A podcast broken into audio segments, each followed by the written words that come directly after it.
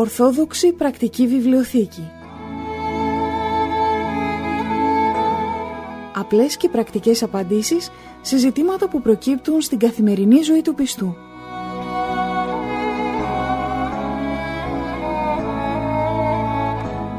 Στις απορίες μας απαντά ο Αρχιμανδρίτης Πατυρνικάνορ Παπα-Νικολάου, καθηγούμενος της Ιεράς Μονής Αγίας Τριάδος Παρμού Ολύμπου.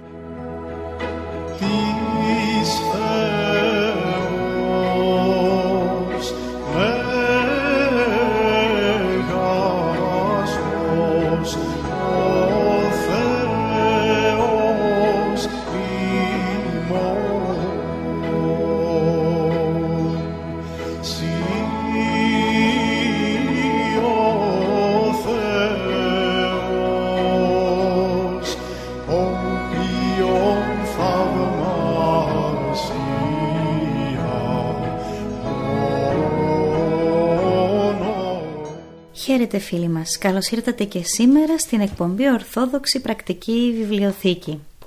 Κοντά μας έχουμε για άλλη μια φορά τον πνευματικό της αδελφότητός μας, τον πατέρα Νικάνορα. Πάτερ την ευχή σας. Την ευχή του Χριστού μας. Χαιρόμαστε που και σήμερα είστε εδώ κοντά μας για να ευρύνετε τις πνευματικές μας ε, γνώσεις.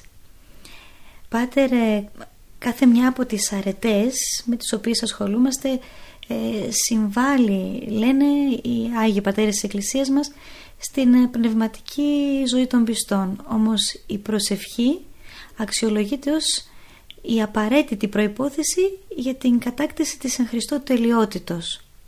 Για αυτή την προσευχή λοιπόν μιλάμε και εμείς. Και θέλω να σας ρωτήσω, είπαμε για την πρωινή προσευχή, για τη βραδινή, για τις ε, ε ακολουθίες που γίνονται μέσα στο ναό, ε, θέλουμε όμως κατά τη διάρκεια της ημέρας να πούμε έτσι δύο λόγια στο Θεό. Άλλοτε παρακλητικά, άλλοτε δοξολογητικά. Ε, είναι κακό έτσι κάποια στιγμή να μιλήσουμε στο Θεό. Ε, Αδελφοί Αγγελική ε, γνωρίζουμε ότι η προσευχή είναι αυτό το οποίο βγαίνει μέσα από την ψυχή μας, από την καρδιά μας. Αυτό το οποίο βγαίνει και θέλουμε να πούμε, να μιλήσουμε, να αναφέρουμε στο Θεό ε, κάθε ώρα και στιγμή. Ε, εμείς όμως οι άνθρωποι κάθε ώρα και στιγμή τα συναισθήματά μας αλλάζουν. Είναι διαφορετικά αναλόγως από τι βλέπουμε, τι ακούμε, ε, σε τι ψυχική διάθεση είμαστε, αν είμαστε κουρασμένοι, αν είμαστε χαρούμενοι. Όμως όλα αυτά, οποιαδήποτε ψυχική διάθεση και αν έχουμε, θέλουμε όλα να τα πούμε σε κάποιο πρόσωπο. Πολλές φορές το πρόσωπο αυτό είναι κάποιος άνθρωπος που αγαπάμε αλλά όμως το πιο σημαντικό πρόσωπο στο οποίο μπορούμε να μιλήσουμε και να αναφέρουμε το οτιδήποτε αισθανόμαστε κάθε ώρα και στιγμή είναι ο Θεός μας ο οποίος ξέρουμε ότι ε, συνεχώς μας βλέπει, μας ακούει το κυριότερο μας καταλαβαίνει το κυριότερο μας θεωρεί παιδιά του και ξέρουμε ότι αυτή η πατρική του αγάπη τον κάνει ώστε να, να μας συμπονάει στις θλίψεις και στις δοκιμασίες αλλά και να χαίρεται μαζί μας τις χαρές μας. Γι' αυτό και οτιδήποτε περνάμε την ημέρα, όποιο ε, συνέστημα κυριαρχεί μέσα μας, θέλουμε αυτό να το βγάλουμε και να το πούμε προς το Θεό. Έτσι λοιπόν, κατά τη διάρκεια της ημέρας μπορεί να συμβεί κάτι το ευχάριστο, κάτι το οποίο θα μας δώσει μια ιδιαίτερη χαρά, μια επιτυχία μας, μια επιτυχία ενός δικού μας ανθρώπου, κάτι το οποίο θα μας δώσει ιδιαίτερη χαρά και έτσι αμέσως ο άνθρωπος ο οποίος έχει ευγενική και καλή ψυχή αμέσως θέλει να πει ένα ευχαριστώ στο Θεό γιατί ξέρει ότι οποιοδήποτε καλό, οτιδήποτε καλό γίνει σε αυτή τη ζωή προέρχεται από το Θεό. Πανδόρημα τέλειων, άνωθεν εστί καταβαίνουν εκ του πατρός των φώτων. Ε, όλα τα καλά, τα πάντα. Γι' αυτό λοιπόν και ο άνθρωπος σε κάθε του χαρά θέλει να απευθύνει ένα μεγάλο ευχαριστώ στο Θεό. Αλλά επίσης και σε κάθε θλίψη οτιδήποτε ακούσει ο άνθρωπος το οποίο θα τον στεναχωρήσει και θα το δημιουργήσει ένα συνέστημα το οποίο θα του θλίψει την ψυχή αμέσως πάλι στο Θεό θέλει να καταφύγει και εκεί να αναφέρει στο Θεό τη θλίψη του και να παρακαλέσει το Θεό να τον βγάλει από αυτή τη θλίψη διότι ο άνθρωπος δεν έχει πλαστεί να ζει μέσα σε θλίψη και σε στεναχώρια αλλά να ζει μέσα στη χαρά Έτσι λοιπόν κάθε φορά που θα στεναχωρηθεί ο άνθρωπος από κάτι θέλει να φύγει από αυτή την κατάσταση και ο πιο πρόσφορος και εύκολος τρόπος να φύγει για έναν άνθρωπο που πιστεύει είναι να ε, απευθύνει στο Θεό έκκληση και να τον παρακαλέσει να τον βγάλει από τη δύσκολη αυτή στιγμή. Όπως επίσης και αν ο άνθρωπος βρεθεί σε κάποιο κίνδυνο, διότι πολλές φορές ε, ο άνθρωπος έρχεται αντιμέτωπος με κάποιο κίνδυνο, με κάτι κακό, κάτι το οποίο είναι μπροστά του και τον απειλεί ότι θα πάθει είτε ο ίδιος είτε κάποιος δικός του κάποιο μεγάλο ή μικρό κακό.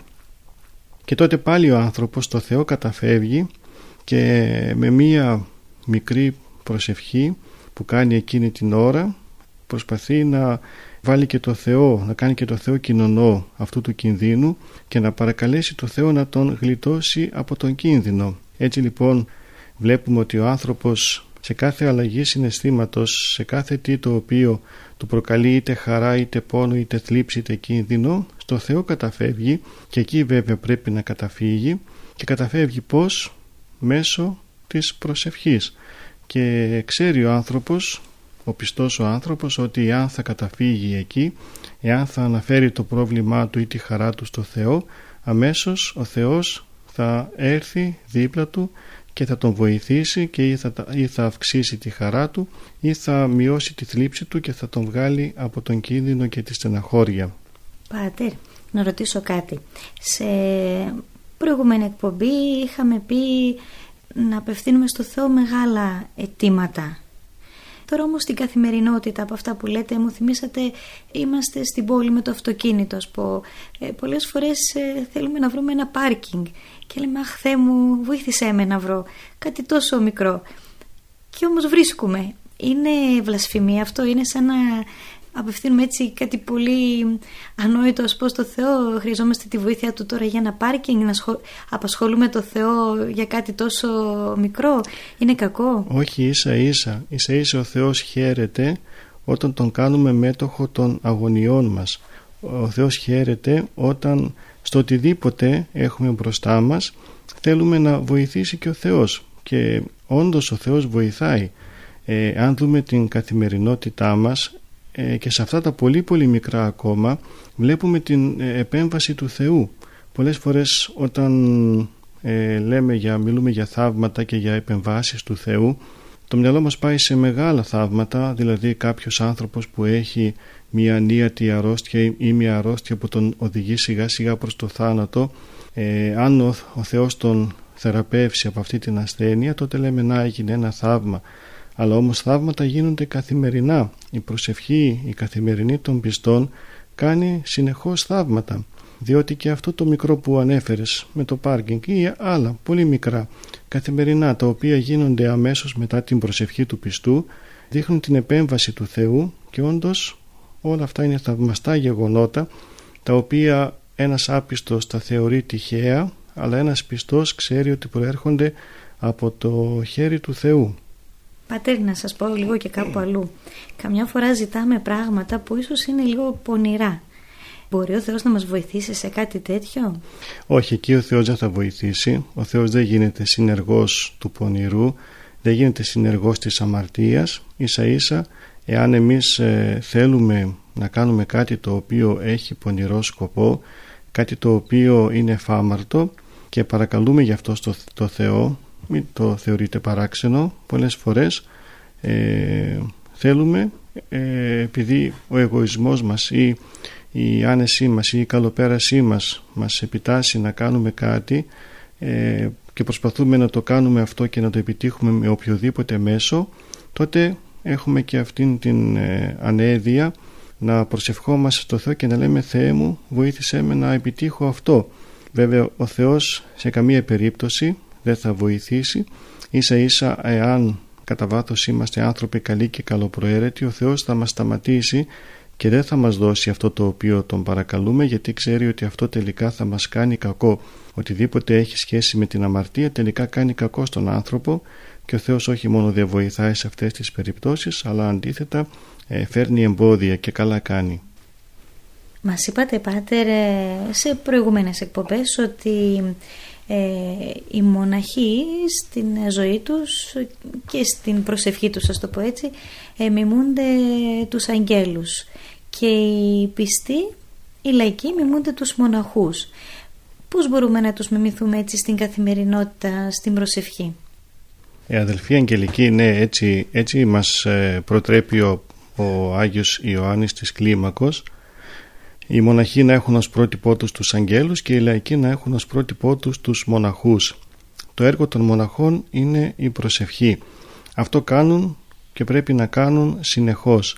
Ε, με αυτό ασχολούνται, αυτή είναι η κύρια ενασχόλησή τους και προσπαθούν έτσι με τον τρόπο αυτό να φτάσουν όσο γίνεται στο σημείο να, ε, να κάνουν πράξη αυτό το οποίο μας λέει ο Απόστολος Παύλος το αδιαλείπτος προσεύχεστε. Ε, αυτό που κάνουν οι μοναχοί αυτό θέλουν να μιμηθούν και οι πιστοί. Οι μοναχοί πηγαίνουν στις ακολουθίες το ίδιο κάνουν και οι πιστοί. Οι μοναχοί κάνουν την ευχή λένε την ευχή με το κομποσκίνη το ίδιο προσπαθούν να κάνουν και οι πιστοί. Οι μοναχοί έχουν τον πνευματικό τους κανόνα το ίδιο θέλουν να κάνουν και οι πιστοί. Αναφέρατε τη λέξη κανόνα. Ακούμε συνήθως ε, ε, μου έβαλε ο πνευματικός ένα κανόνα. Τι είναι αυτό πατέρ, τιμωρία; Ναι, ο κανόνας που βάζει ο πνευματικός είναι διπλής σημασίας. Υπάρχει ο κανόνας τον οποίο βάζει ο πνευματικός για κάποιο παράπτωμα. Είναι το λεγόμενο επιτίμιο. Είναι αυτό το οποίο θα βάλει ο πνευματικός σε περίπτωση που κάποιος άνθρωπος έχει υποπέσει σε κάποιο αμάρτημα αλλά όμως δεν, ο ίδιος δεν έχει αντιληφθεί την ε, σοβαρότητα του αμαρτήματος διότι έρχονται πολλοί στο εξομολογητήριο να πούν ότι εγώ έκανα πάτερ αυτή την αμαρτία και το λένε με κάθε άνεση και πολλές φορές σαν να έχουν κάνει και κάποιο κατόρθωμα. Όταν ο πνευματικός συνεπώς δει ότι ο άνθρωπος ε, δεν έχει αντιληφθεί ότι έχει υποπέσει σε κάποιο σοβαρό αμάρτημα τότε για να τον συνετίσει θα, τον, θα του βάλει κάποιον κανόνα, θα του βάλει κάποιο επιτίμιο. Αυτός ο κανόνας μπορεί να είναι κάποιες προσευχές, κάποια κομποσκήνια, κάποιες μετάνοιες, ε, να διαβάσει κάποια βιβλία ίσως, διάφοροι κανόνες υπάρχουν. Αυτό είναι το ένα είδος κανόνα. Το άλλο είδος κανόνος το οποίο ε, ανέφερα πιο πριν ότι οι μοναχοί κάνουν τον προσωπικό τους κανόνα είναι ο κανόνας προσευχής. Τι είναι αυτός ο κανόνας; Ο γέροντας του μοναστηριού όταν ο μοναχός ε, εισέλθει στο μοναστήρι και λάβει την κουρά από εκεί και πέρα έχει υποχρέωση καθημερινά να κάνει κάποιον πνευματικό κανόνα. Ε, κάποιες προσευχές δηλαδή, δηλαδή τις οποίες θα τις κάνει μόνος του στο κελί του. Γνωρίζουμε ότι ο μοναχός θα πάει στο ναό θα περάσει αρκετές ώρες μέσα στον Ιερό Ναό, στο καθολικό της Μονής της Ταβαρεκλής και της Μονής, όμως και στο κελί του θα προσευχηθεί και εκεί και εκεί θα κάνει τον προσωπικό του κανόνα. Συνήθως ο κανόνας που κάνουν οι μοναχοί είναι ένας αριθμός ε, κομποσκήνια και ένας αριθμός μετάνοιες. Αυτός ο αριθμός ε, εξαρτάται από πολλούς παράγοντες Αυτούς τους παράγοντες τους κρίνει ο ηγούμενος, ο γέροντας της Μονής και αυτός θα δώσει τον προσωπικό κανόνα σε κάθε μοναχό το τι ακριβώς θα κάνει στο κελί του, τι κομποσκίνια, τι μετάνοιες, ίσως αν διαβάσει ψαλτήρι, αν διαβάσει Αγία Γραφή, αν διαβάσει κάποια βιβλία. Αυτά όλα τα γνωρίζει ο γέροντας και τα ε, προτρέπει τον ε, μοναχό να τα κάνει. Αυτός ο κανόνας πρέπει να ξέρουμε ότι δεν είναι κάτι το προαιρετικό, δηλαδή εάν θα έχει χρόνο, εάν θα θέλει, αν έχει διάθεση ο μοναχός, εάν, εάν, εάν. Ε, ο προσωπικός κανόνας είναι κάτι το υποχρεωτικό, είναι στο καθημερινό πρόγραμμα του μοναχού και είναι κάτι το οποίο έχει χρέος ο μοναχός να το εκτελεί καθημερινά. Αυτό όμως όπως ε, είπες και εσύ αδελφή Αγγελική, πολλές φορές θέλουν να το μιμηθούν και οι απλοί πιστοί που ζουν μέσα στον κόσμο, οι οποίοι θέλουν να μιμούνται σε πολλά τους μοναχούς στη ζωή των μοναχών γι' αυτό και οι ίδιοι ζητούν από τον πνευματικό τους να τους βάλει κάποιον κανόνα προσευχής τον οποίον θα πρέπει να τον τηρούν καθημερινά. και υπάρχουν πολλοί πιστοί οι οποίοι έχουν δεχθεί τέτοιον κανόνα και κάνουν καθημερινά κανόνα ε, κάποιον αριθμό δηλαδή είτε κομποσκηνίων είτε μετανιών είτε άλλα οτιδήποτε τους πει ο πνευματικός τους και έτσι με τον τρόπο αυτόν ε, μιμούνται τη ζωή των μοναχών και έχουν ε, μία προσωπική προσευχή και ένα προσωπικό κανόνα τον οποίο όμως έχουν και αυτοί το χρέος και την υποχρέωση να τον τηρούν καθημερινά διότι ο κανόνας έχει αυτή την ιδιαιτερότητα. Δεν είναι σαν μία άλλη προσευχή ε, για παράδειγμα μία παράκληση ή οτιδήποτε άλλο μπορεί να πει ο πνευματικός στον πιστό και σε μέρες που ο πιστός δεν έχει, δεν έχει χρόνο ή οτιδήποτε λόγω των υποχρεώσεών του μπορεί να παραλείψει την παράκληση ο κανόνας είναι κάτι το οποίο ε, πρέπει να γίνεται καθημερινά και αν μια μέρα λόγω υποχρεώσεων δεν μπορεί να γίνει θα πρέπει να γίνει την επομένη ή την μεθεπομένη. Δηλαδή τον χρωστάει ο άνθρωπος τον κανόνα αυτόν τον οποίο δεν έχει κάνει μια μέρα. Πάτερ μπορούμε να κάνουμε τον κανόνα μας ε, και μέσα στο αυτοκίνητο την ώρα που ταξιδεύουμε ή στο χώρο της εργασίας ή γίνεται μόνο στο σπίτι; Ε, ο κανόνας έχει κάποιες ιδιαιτερότητες. Όπως είπαμε πριν μία από τις ιδιαιτερότητες είναι ότι πρέπει να γίνεται οπωσδήποτε. Μία άλλη ιδιαιτερότητα είναι ότι ο κανόνας γίνεται στο σπίτι.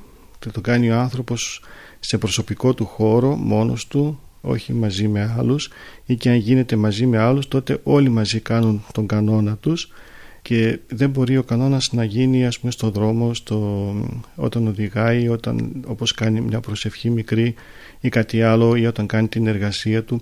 Ο κανόνας έχει αυτή την ιδιαιτερότητα ότι ε, πρέπει να γίνεται στο κελί στο ταμείο του κάθε άνθρωπος εκεί να κάνει τον κανόνα του. Μάλιστα. Λέμε πολλές φορές Πάτερ ότι η προσευχή είναι μία πάλι μία πάλι του ανθρώπου με το Θεό τι εννοούμε με αυτό; Ναι, όντως, αδερφή Αγγελική, η προσευχή είναι μία πάλι του ανθρώπου με το Θεό. Ε, γιατί είναι μία πάλι, διότι ο άνθρωπος εκείνη την ώρα αγωνίζεται, αγωνίζεται πολλές φορές και να αλλάξει αυτό το οποίο ο Θεός έχει αποφασίσει. Ξέρει ο άνθρωπος ότι είναι αμαρτωλός πολύ Ξέρει ο άνθρωπος ότι έχει εξοργήσει το Θεό με τη συμπεριφορά του, με τις απροσεξίες του, με τα ελαττώματα και τα πάθη του και γνωρίζοντας όλα αυτά προσπαθεί να μετατρέψει και να αλλάξει τις αποφάσεις του Θεού προς Αυτόν. Και έτσι ζητάει το έλεος του και αυτό το ζητάει επίμονα, το ζητάει με τρόπο αγωνιώδες, το ζητάει με τρόπο κατά τον οποίο τελικά φαίνεται σαν να παλεύει ο άνθρωπος με το Θεό ε, αυτή η πάλη του ανθρώπου με το Θεό φαίνεται πολύ καθαρά σε ένα όραμα το οποίο είχε δει ο Ιακώβ όταν ε, κάποτε είχε ξαπλώσει έξω στο χώμα και είχε ως προσκεφάλι του τις πέτρες. Είδε ένα όραμα εκεί, είδε μία κλίμακα, μία σκάλα δηλαδή η οποία είχε τη βάση της στη γη και η άλλη πλευρά της σκάλας ήταν πάνω στον ουρανό και εκεί πάνω στον ουρανό στη σκάλα πάνω ήταν ο Θεός. Και στη σκάλα αυτήν ανέβαιναν και κατέβαιναν άγγελοι. Εκεί λοιπόν ε, σε αυτή τη σκάλα μπροστά σε αυτή τη σκάλα πάλεψε ο Ιακώβ με το Θεό και όπως μας ε, λέει το Ιερό Κείμενο στο τέλος νίκησε το Θεό. Τώρα πως είναι δυνατόν ένας άνθρωπος να νικάει το Θεό; Μας φαίνεται αδύνατο αλλά όμως τελικά αυτό πετυχαίνει η προσευχή με την προσευχή μας πρέπει να νικήσουμε το Θεό. Βέβαια ο Θεός δεν νικέται, εδώ δεν νικήθηκε από τον διάβολο, θα νικηθεί από εμάς τους ανθρώπους. Δεν νικέται ο Θεός, αλλά όμως τι κάνει ο Θεός; Ο Θεός παίζει το ρόλο του πατέρα, όπως ένας πατέρας στο σπίτι θα πει το παιδί του έλα να παλέψουμε και αφήνει το παιδί του να τον νικήσει για να χαρεί το παιδί και να ικανοποιηθεί και να ξέρει ότι εάν θα αγωνιστεί στη ζωή του μπορεί ακόμα και τον πατέρα του να νικήσει. Αυτό θέλει να διδάξει και ο Θεός τους ανθρώπους. Μας λέει Έλα να, ελάτε να παλέψουμε πάλι βέβαια πνευματική με την προσευχή και μας προτρέπει να τον νικήσουμε. Και αν εμείς βάλουμε ε, δυνάμεις πνευματικές δυνάμεις να νικήσουμε το Θεό να αλλάξουμε δηλαδή την οργή του που έχει για τις αμαρτίες μας και να μας δει ο Θεός με εύσπλαχνο μάτι και να μας συγχωρέσει τότε όντως νικήσαμε το Θεό αλλά αυτό το ότι νικούμε το Θεό μέσω της προσευχής δεν είναι κάτι που στεναχωρεί το Θεό, που τον λυπεί, αλλά είναι κάτι που τον χαροποιεί. Διότι όπως είπαμε αυτός μας αφήνει να τον νικήσουμε για να ε, αποκτήσουμε αυτή τη χαρά της νίκης και να ξέρουμε στη συνέχεια ε, να φιλοτιμηθούμε και να ξέρουμε ότι δεν θα πρέπει πια να στεναχωρούμε το Θεό με τις αμαρτίες μας για να μην βρισκόμαστε σε αυτή τη δύσκολη θέση ε, να κάνουμε προσευχή, να ζητούμε το έλεος Του και να παλέψουμε με το Θεό Του ώστε και πάλι να αλλάξουμε ε, την απόφασή Του για, κάποια ίσως, για κάποιο ίσως επιτίμιο του Θεού προς εμάς. Μπορούμε δηλαδή πάτερ να αλλάξουμε τη βολή του Θεού; Δεν είναι νόμος ότι πει ή ας πω έτσι ανθρωπίνος σκεφτεί ο Θεός; Ε, όχι. Πολλές φορές έχουμε δει και στην Αγία Γραφή όπως με τον προφήτη Μωυσή με τον προφήτη Ηλία να αλλάζει ο Θεός ο Θεός να ακούει τον άνθρωπο. Ενώ ο Θεός θα ήθελε ίσως κάτι άλλο να κάνει αν ο άνθρωπος προσευχηθεί πολύ τελικά ο Θεός να τον ακούσει. Βέβαια αυτό είναι λίγο επικίνδυνο για μας τους ανθρώπους όταν τον παρακαλούμε για πράγματα που στο τέλος δεν θα μας κάνουν καλό. Όταν λοιπόν τον παρακαλούμε για αυτά όλα μπορεί ο Θεός κατά παραχώρηση να αλλάξει το θέλημά Του και να, μας, ε, να κάνει αυτό το οποίο Του ζητούμε αλλά στο τέλος αυτό μπορεί να μην μας κάνει καλό σε εμάς. Όταν όμως τον ζητούμε κάτι με ταπείνωση και για να ωφεληθεί η ψυχή μας τότε ο Θεός μεταβάλλει κάποια του απόφαση, την αλλάζει και τελικά ε, γίνεται το δικό μας, γίνεται το δικό μας όχι εγωιστικά όμως, αλλά για να φιλοτιμηθούμε και να αγωνιζόμαστε μετά με πιο πολύ φιλότιμο και με πιο πολύ αγάπη προς το Θεό. Μάλιστα. Ευχαριστούμε Πάτερ. Εδώ να κλείσουμε και τη σημερινή μας εκπομπή. Ας κρατήσουμε όλα όσα μας είπατε, αλλά αυτό το τελευταίο για την πάλη της προσευχής και ας αρχίσουμε όλοι έτσι να παλεύουμε εντός εισαγωγικών με το Θεό ε, μια που και εκείνος το χαίρεται και εμείς θα το χαρούμε ακόμα περισσότερο. Φίλοι μας, σας χαιρετούμε και για σήμερα.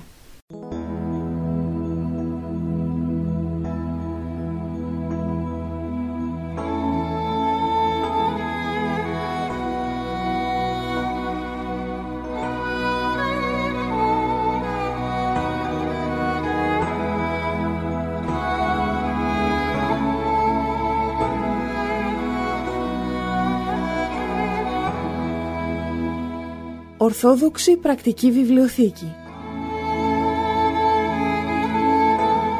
Απλές και πρακτικές απαντήσεις σε ζητήματα που προκύπτουν στην καθημερινή ζωή του πιστού.